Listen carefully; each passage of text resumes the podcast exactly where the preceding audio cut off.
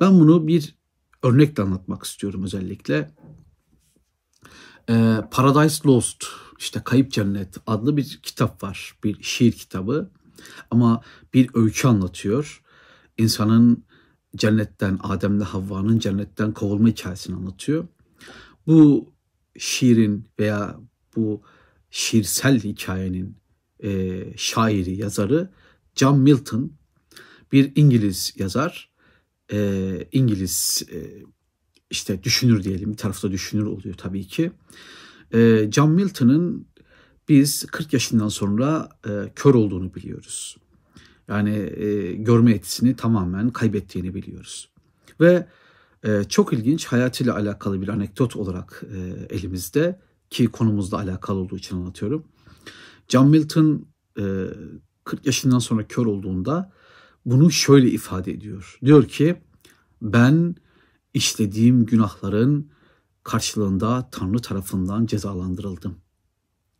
Günahlar işledim ve bu olay, bu mesele başıma geldi. Bu tam Nietzsche'nin bahsettiği konuya tekabül ediyor. Tam Nietzsche'nin anlattığı şeyi anlatıyor.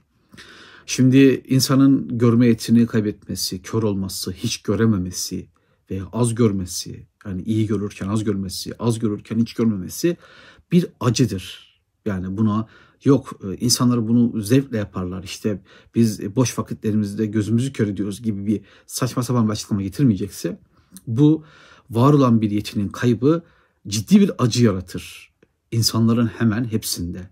Belki tamamen tüm insanlarda.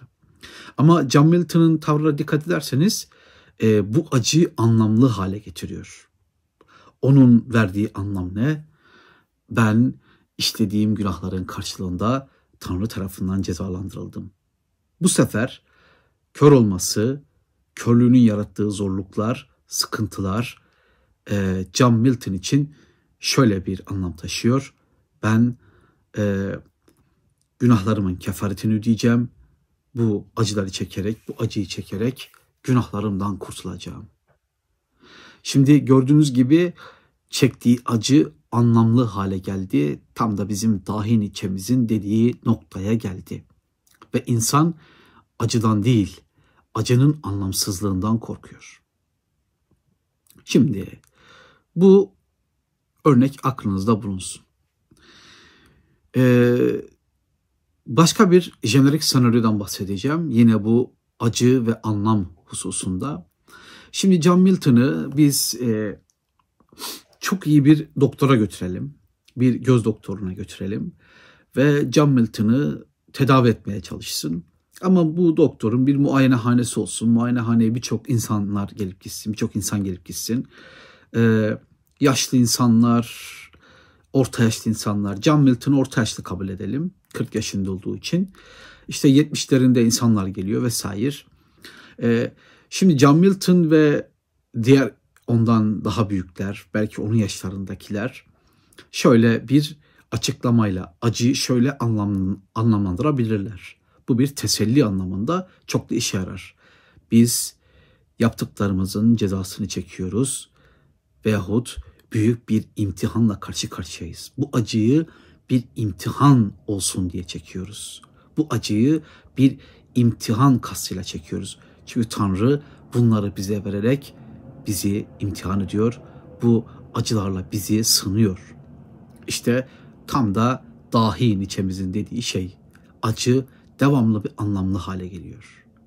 İşte günahlarımın kefaretinden tutun benim bir imtihandayım ifadesi acıyı anlamlı hale getiriyor. Peki aynı muayenehanedeyiz ve iki yaşında bir çocuk gözlerini hemen hemen kaybetmek üzere, kör olmak üzere veyahut hayat boyu çok ciddi bir hastalıkla yaşamak üzere.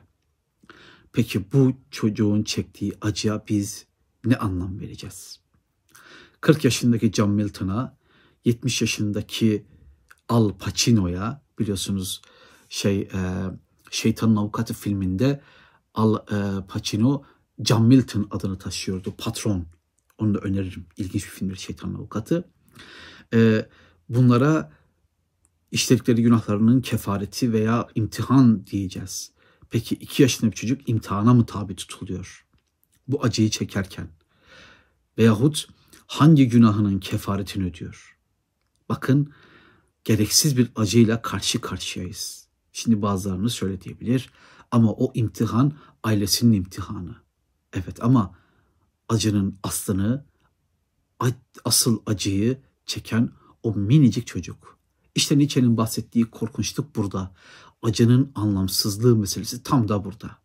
İşte buradaki acı anlamsız ve buradaki acıyı anlamlı kılmak için bütün dinler, bütün dindarlar, bütün inananlar, belki bütün filozoflar, belki bütün rahipler birleşiyor.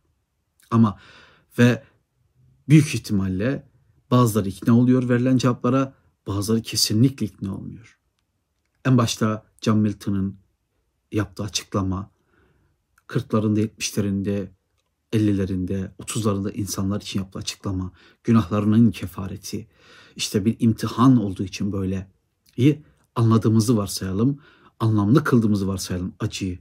Peki iki yaşında bir çocuğun acısına ne isim vereceğiz?